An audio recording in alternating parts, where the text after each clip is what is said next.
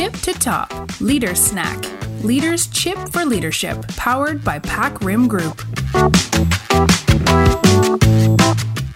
สวัสดีคุณผู้ฟัง Leader Snack ค่ะ Apple กนกกรเจเจษดากุลนะคะ แล้ววันนี้ไม่ได้มาคนเดียวค่ะ มากับคู่หูดูโอคนสำคัญ พี่โอค่ะ อาจารย์โอสสยามนพักดีพงศ์พิชยา สวัสดีค่ะพี่โอ สวัสดีค่ะ ดีใจได้มาเจอเปิ้ลอีกแล้วเนาะเออไม่ได้อ่ามาทำพอดแคสต์ด้วยกันซะนานนะ คิดถึงจัง ใช่ คิดถึงเหมือนกันนะคะ แล้วก็วันนี้พี่โอมีหัวข้ออะไรมาฝากคุณผู้ฟังคะโอเคก็จริง ๆ นะไหน ๆ เราโคจรมาพบกันนะพี่โอว่าหัวข้ออันเนี้ยเราสองคนก็ช่วยกันเลือก แล้วก็คิดว่าน่าจะเป็นอีกหนึ่ง episode ในพอดแคสต์ของเราที่เป็นประโยชน์กับคุณผู้ฟัง Leader Snack มาก ๆ หัวข้อวันนี้ที่จะมาชวนคุยนะคะชื่อหัวข้อว่า procrastination หรือภาษาไทยคือผัดวันประกันพรุ่งอืมอืมโรคเลื่อนนั่นเอง ฟังปุ๊บรู้เลยนะว่าเอออันนี้มันเป็นแบบปัญหาที่คอมมอนมากๆอะหลาย ๆ คนก็เป็นนะคะค่ะแล้วก็เราก็อาจจะเผชิญอยู่กับเอ่อบางปัญหาบางแง่มุมในชีวิตในการทำงานอะเนาะที่เรากำลังเป็นอยู่ ให้ความหมายกับคำนี้กันสักนิดหนึ่งเนาะว่า ผัดวันประกันพรุ่งเนี่ยมันหมายถึงอะไร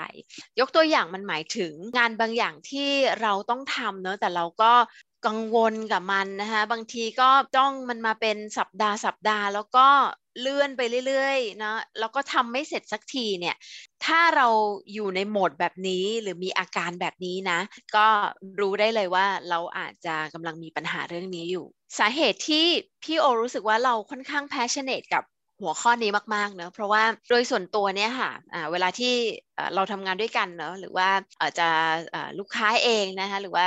พี่น้องชาวแพกริมเนี่ยก็จะมองว่าพี่โอเป็นคน result oriented เนอะเป็นคนที่แบบ มุ่งที่ผลลัพธ์แล้วก็ค่อนข้างที่จะเกิดผลลัพธ์ แต่เชื่อไหมคะว่าขณะที่เป็นคน result orientation เนี่ยมันแอบมีเรื่องบางเรื่องนะ ที่เราก็แอบเป็นคนผัดวันประกันพรุ่งเหมือนกันอะเพราะเราก็จะรู้สึกว่าเรื่องนี้มันไม่สบายใจที่จะทำหรือเรื่องนี้มันยากอะไรอย่างเงี้ยเนาะแล้วเราก็จะแบบหาเหตุผลข้ออ้างแล้วก็แอบเลื่อนมันไปเรื่อยๆ อืมดังนั้นก็แอบมีเหมือนกันค่ะแล้วเปิ้ลนะคะ เปิ้ลว่าพี่ไม่ได้เดินอยู่คนเดียวเลยค่ะ เปิ้ลว่าลึกๆจริง ๆ คนเราถึงแม้ภายนอกนะ หรือในการทำงานจะดูเป็นคนแบบว่าโอ้โห planning เป็นเลิศเนาะเป็นคน productive อะไรเงี้ยแต่ลึกๆนะเปิ้ลคิดว่าอย่างตัวเปิ้ลเองอะ่ะมันก็จะมีแบบหลาย ๆ เรื่องในชีวิตแหละ ที่เรารู้ว่าถ้าทำแล้วมันจะดี แล้วเราก็อยากทำเนาะอืมแต่มันไม่ลุกขึ้นมาสักทีมันไม่ยอมเริ่มสักทีเปิ้ลเปิ้ลก็เลยว่า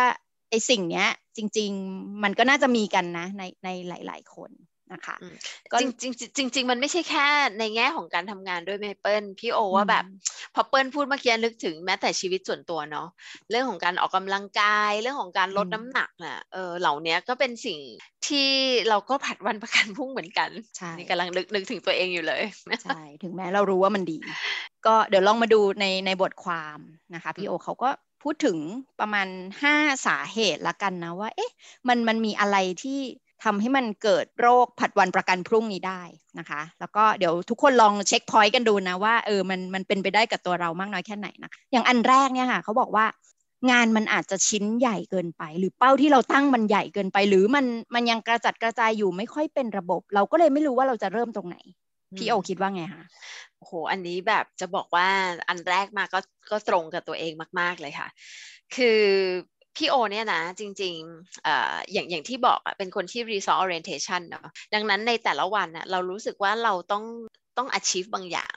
เราต้องทำนะบางอย่างสำเร็จนะในแต่ละวันของการทำงาน ดังนั้นตอนเช้ามาพี่โอก็จะมี to do list let's say ว่า 10 อย่างเนี่ยนะคะก็จะเขียนทุกวันเนาะแต่ปัญหาคืออะไรรู้ไหมเปิ้ลเวลาที่มันเขียน to do list ออกมา แล้วเราต้องเลือกเนาะบางงานขึ้นมาทำพี่โอมีแนวโน้มที่จะเลือกงานที่ง่ายขึ้นมาทำก่อน แล้วเราก็จะแบบเหมือนแอบบอกตัวเองว่า เอ้ยเดี๋ยวช่วงบ่ายๆแล้วกัน เดี๋ยวช่วงมีเวสมาธิมากกว่านี้แล้วกัน มีเวลามากกว่านี้แล้วกัน ค่อยทำงานชิ้นยากๆ แล้วมันเกิดอะไรขึ้นน่ะสุดท้ายเนี่ยไอ้งานชิ้นยากๆ ในวันนั้นก็ไม่ได้ทำแล้วก็เลื่อนไปวันถัดไป เลื่อนไปวันถัดไป อันนี้คือปัญหาที่บางทีก็เจอกับตัวเองเหมือนกันค่ะเห็นภาพนะคะ ทีนี้ประเด็นที่สองเนาะว่าเออสาเหตุก็คือว่าบางทีเราไม่รู้ว่าเรื่องมันจะจบยังไง หรือหรือมันจะเป็นแบบเนี้ยไปถึงเมื่อไหร่ก็เลยไม่เริ่มเลยดีกว่า อันนี้ก็อาจจะเป็นไปได้นะคะ หรืออีกอันนึงก็คือว่าเราไม่ค่อยแน่ใจ why อะค่ะพี่โอว่าไม่รู้ทำไมงานเนี้ยถึงสำคัญนะบางทีคนที่มามอบหมายเราอาจจะไม่ได้ชัดเจนในจุดนั้นนะคะ หรือบางทีค่ะพี่โอเปิ้ลว่าประสบการณ์เก่าๆบางทีมันก็มามาย้อนทำให้เราคิดว่าเอ๊ะ จริง ๆ เดี๋ยวหลายครั้งเนาะเขาสั่งมาทำเสร็จก็ทิ้งทำเสร็จก็ไม่ได้ใช้ หรือบางทีเขาก็สั่งหลาย ๆ คน แล้วก็ทำมาชนกันอะไรแบบเนี้ยเออบางทีมันก็เลยทำให้เราแบบดันไปบอกกับตัวเราเองว่าเออเอออย่าเพิ่งเริ่มดีกว่า ประวิงเวลาไปก่อนเอออันที่สี่ค่ะเขาบอกว่าบางทีเราก็เป็นคนที่สร้างนิสัยไอการผัดวันประกันพุ่งไปอยู่ในตัวเราเองเนาะคือบางคนนะเสพติดความเร่งด่วนจนไม่รู้ตัว เหมือนเหมือนรู้สึกว่าแบบเฮ้ยงานเนี้ยฉันใช้เวลาแบบ ตอนที่มันแบบด่วนๆน่ะเออในเวลาอันสั้นแล้วฉันทำมันออกมาได้เสกมันออกมาได้ฉันรู้สึกฟิน ฉันรู้สึกว่าฉันภูมิใจฉันชนะมันอะไรเงี้ยแล้วก็จะรู้สึกพราวกับตัวเอง แล้วในขณะเดียวกันบางทีแย่ไปกว่านั้น คือคนรอบข้างก็มาเหมือนชื่นชมอะชื่นชมลักษณะแบบเนี้ยเออมันก็เลยทำให้เราแบบว่าเออเราเราชอบจังเลยไออาการโมเมนต์ที่แบบว่ามันฟินนะคะมันแอบแอบจริงเหมือนกันนะเปิ้ลอันเนี้ยแล้วพี่โอว่าแบบบางทีเรา สมองเราอะตัวเราเนี้ยฉลาดเนาะพอเราแบบสร้างเหตุผลดีๆ ให้กับตัวเองแล้วก็คอนวินส์ตัวเองอะลึกๆมันทำให้เรารู้สึกผิดกับไอ้การผัดวันประกันพุ่งน้อยลงซึ่งไม่ดีเลย ใช่ใช่นะคะอันสุดท้ายค่ะ เขาบอกว่าจริง ๆ เป็นน่าจะเป็นสาเหตุหลักเลยก็ได้ก็คือเรื่องของความกลัวเนาะมนุษย์มักจะกลัวการสูญเสียใช่ไหมคะกลัวอะไรบ้างกลัวความล้มเหลว กลัวอะไรที่มัน ไม่แน่นอนเนาะกลัวที่จะต้องออกจากคอมฟอร์ทโซนการเปลี่ยนแปลงต่างๆ หรือบางทีกลัวว่าเราจะไป commit แล้วเราทำไม่ได้ โดยเฉพาะถ้ามันเป็นเรื่องที่เราไม่ได้อยากทำเท่าไหร่ ซึ่งอันเนี้ยเเปิ้ลว่าประเด็นเนี้ยอาจจะเป็นสาเหตุหลักอย่างน้อยกับเปิ้ลเนี่ยเนาะว่าเฮ้ยหลายครั้งพอมานั่งวิเคราะห์เข้าไปลึกๆแล้วที่เราไม่ยอมลุกขึ้นมาเริ่มสักทีเพราะ ปิ้ลอาจจะกลัวว่าเออมันจะไปรอดไหม work ไม่ work คนอื่นจะมองยังไง เห็นด้วยมากเลยฮะ โดยเฉพาะในในเชิงจิตวิทยาเนอะเขาบอกว่าถ้าเราแบบมีนิสัยผัดวันประกันพุ่งเยอะๆเนาะบางทีต้องหาให้เจอว่าว่าเรากลัวอะไรอะ่ะเออเห็นด้วยมากๆแล้วเราก็เป็นมีในหลาย ๆ แง่มุมอยู่เหมือนกันอะงั้นเดี๋ยวเรามาดูเทคนิค ดีไหมคะเนาะว่าเอ๊ะแล้วเราจะจัดการไอ้โรคเนี้ยยังไงดีคะพี่โอโอเค ทีนี้เมื่อกี้จากที่ฟังเปิ้ลแล้วเนาะแล้วก็ถ้าใครที่ฟังอยู่แล้วรู้สึกว่าเออฉันก็มีนิสัยนี้แหละ แล้วก็สาเหตุอยู่ในอันใดอันหนึ่งที่น้องเปิ้ลพูดมาเมื่อสักครู่เนาะเรามาดูว่าวิธีการจัดการจะเป็นยังไง มีตั้ง 9 ข้อนะคะเปิ้ลเนาะเดี๋ยวจะลองไล่ไปทีละอันนะบางอันก็อาจจะเราฟังไปคิดไปกับตัวเองสักนิดนึงนะว่าเราเป็นไหมหรือเราเคยทำแล้ว work หรือไม่ work นะคะ ข้อที่หนึ่งเนาะให้เราถามตัวเองก่อนค่ะว่าถ้าเรามีนิสัยเนี้ยอะไรที่เราติดขัด แล้วมันทำให้เราเนี่ยยังไม่ลงมือสักทีมันมักจะมีบางอย่างที่เกี่ยวกับงานนั้นๆเสมอค่ะ ที่เป็นเหตุทำให้สมองของเราเนาะแอบบอกตัวเองอยู่ลึกๆว่าไม่ทำไม่เอา ยังไม่ทำดีกว่าเนาะบอกว่าเวลาที่สมองเรามันบอกตัวเองลึกๆแบบเนี้ยจริง ๆ เรากำลังอยู่ในโหมดที่เขาเรียกว่า flight หรือว่า freeze จำได้ไหมคะ ใน EP ก่อนเราเคยพูดถึงไอ้สัญชาตญาณนะของมนุษย์ที่บางทีเวลาเราเจอเรื่องบางเรื่องเข้ามาในชีวิตนะคะเราจะอยู่ในโหมดที่ either fly ก็คือหนีไปเลย หรือ freeze ก็คือแบบไม่ทำดีกว่า อยู่เฉยๆนะคะในในแง่ของการผัดวันประกันพุ่งเนาะก็ เป็นอาการเหล่านี้แหละนะคะ ดังนั้นค่ะต้องหาให้เจอนะว่าสิ่งที่มันทำให้เรา fly หรือว่า freeze เนี่ยมันคืออะไร เขาบอกให้ระบุมันหรือว่าเรียกชื่อมันค่ะ ถ้าเรารู้ว่าสิ่งนี้คืออะไรนะเราจะเข้าใจมันมากขึ้น แล้วก็จะทำให้เราเนี่ยเริ่มทำงานนั้นได้ง่ายขึ้นเปิ้ลคิดยังไงมันประมาณว่าเหมือน จับต้นต่อสาเหตุให้ได้ใช่ไหมคะเพื่อจะได้รู้ว่าแล้วแล้วแอคชั่นที่เราต้องทำคืออะไรเนาะอย่างสมมุติที่ที่เมื่อกี้เปิ้ลเล่าอะสาเหตุ อย่างเช่นถ้าถ้างานเนี้ยเราไม่รู้ว่าทำไมมันถึงสำคัญ กลัวว่าเดี๋ยวทำไปสุดท้ายเขาก็ทิ้งใช่ไหมคะสมมติเปิ้ลรู้แล้วว่าอ๋อนี่คือที่มาที่ไป เพราะฉะนั้นวิธีการ เปิ้ลก็อาจจะต้องกลับไปคุย clarify กับคนที่มอบหมายงานเนาะให้เคลียร์ว่า เอ๊ะตกลงพี่พี่ใช้มันจริง ๆ ใช่ไหมพี่อยากได้มันเมื่อไหร่ อะไรแบบนี้ใช่ไหมคะพี่โอใช่ใช่เลยใช่เลย เพราะบางทีแบบเวลาเราติดขัดเราเหมือนเราเราไม่อยากจะมองมันเราก็ไม่มองนะพอไม่มองไม่ identify ว่าจริง ๆ แล้วเราติดอะไร มันก็จะถูกแบบผัดไปเรื่อยๆเลื่อนไปเรื่อยๆโอเค ดังนั้นถ้าเจอแล้วก็เราก็จะเริ่มเห็นทางแก้มากขึ้นนะคะโอ เค ทีนี้ เทคนิคที่สองเนาะเขาในภาษาอังกฤษเขาใช้คำว่า break it down into a smaller task ข้อนี้พี่โอชอบมากเลยเนาะเพราะว่าเป็นเทคนิคที่ใช้กับตัวเองประจำแล้วก็รู้ว่ามันเวิร์กนะคะ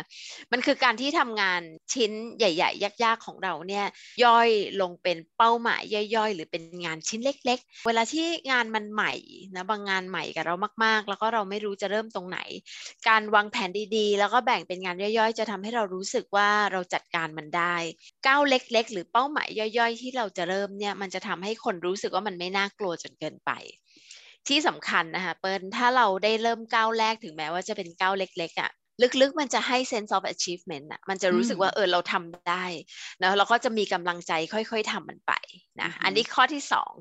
ข้อที่สามค่ะเขาบอกว่าให้เราลองเขียนประโยชน์เนาะหรือว่าสิ่งที่เราจะได้จากการที่เรากำลังจะทำงานเนี่ยเราสำเร็จ จริง ๆ มันเป็นการสร้างแรงบันดาลใจเชิงบวกให้กับตัวเอง เพื่อที่จะทำงานนี้ให้สำเร็จค่ะ โดยการเขียนว่าชีวิตเนาะชีวิตเราจะดีขึ้นยังไงอ่าถ้าได้ทำเรื่องนี้ที่แน่ ๆเลยเนาะถ้าเวลาที่พี่โอบอกตัวเองหรือลองเขียนโดยใช้เทคนิคนี้เนาะที่แน่ ๆ สิ่งแรกที่ได้ก็คือเครียดน้อยลงค่ะ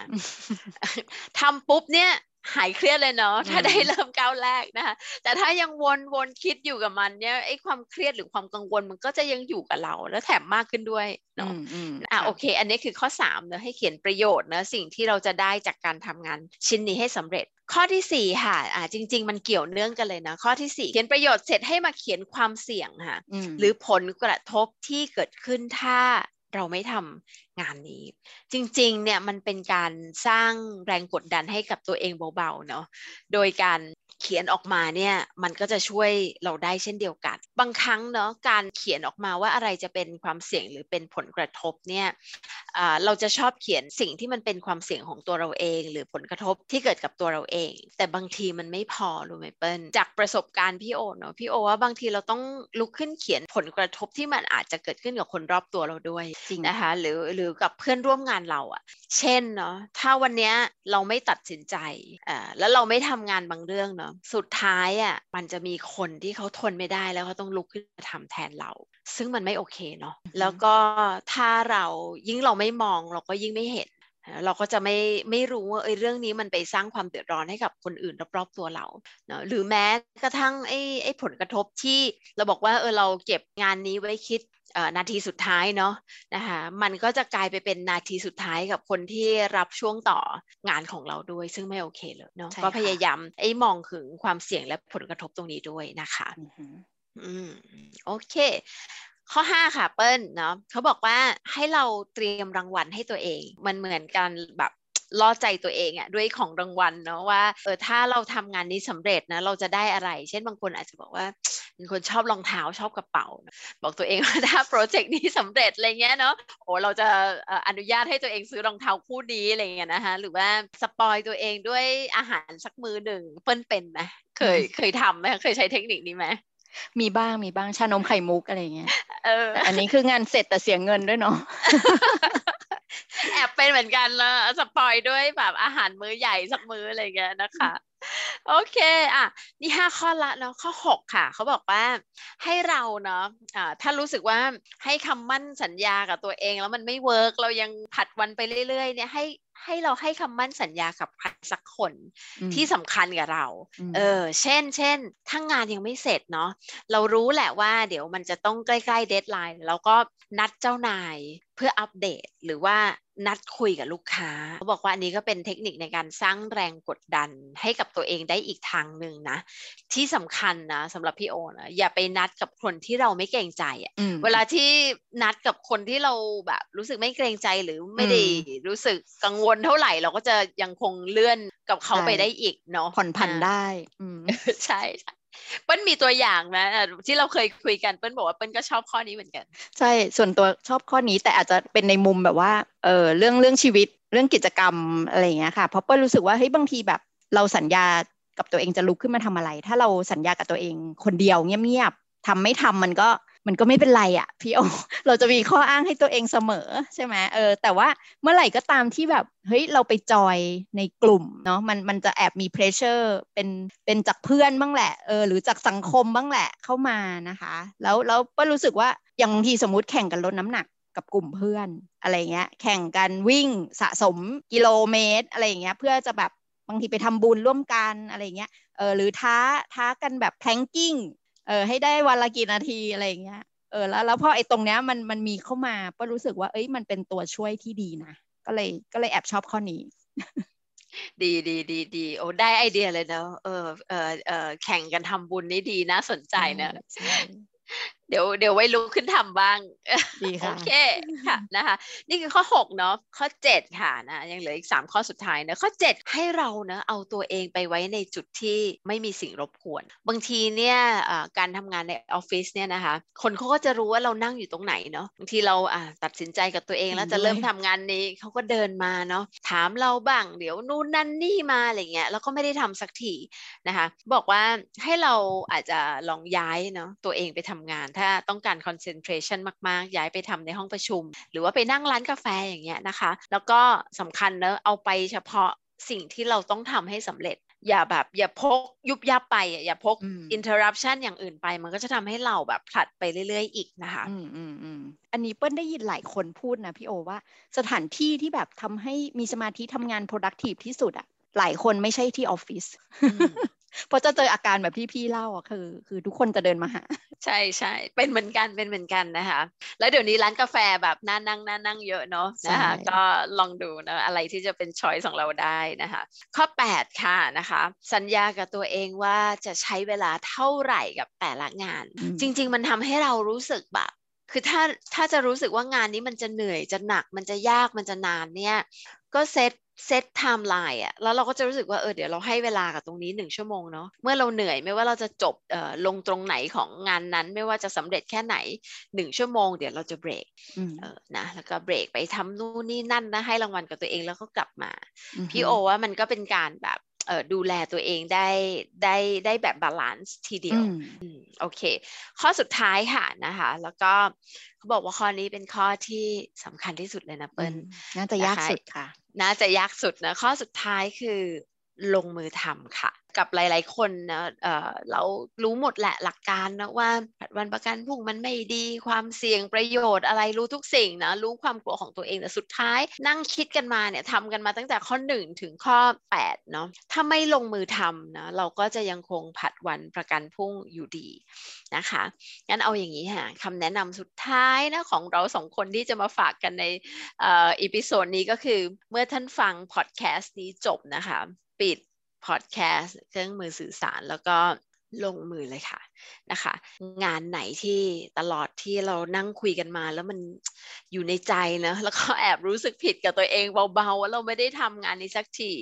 ลองดูค่ะนะคะลงมือทำบอกว่าถ้าเราเริ่มลงมือทำมันได้นะคะแม้ว่าเป็นแค่หนึ่งหรือสองนาทีเนาะมันจะค่อยๆพาเราไปที่10นาที20นาทีแล้วก็30นาทีได้ค่ะนะคะ และถ้าสุดท้ายแล้วเนี่ยเราพบว่าความกลัวของเรานี่แหละนะคะที่เป็นสาเหตุที่ทำให้เราผัดวันประกันพรุ่งนะคะ ให้บอกตัวเองว่า ถึงแม้ว่าเราจะกลัวนะเราก็จะยังทำมันอยู่ดีนะคะหรือที่ภาษาอังกฤษเขาบอกว่า fear but do it anyway นะคะวันนี้ค่ะโอกับ ปิลนะคะก็ขอบคุณนะคะท่านผู้ฟัง Leader Snack ทุกท่านที่อยู่กับเรามานะคะใน episode นี้ก็เป็นกำลังใจให้เราทุกคนนะจัดการกับความกลัว แล้วก็ลดแล้วก็เปลี่ยนไอ้พฤติกรรม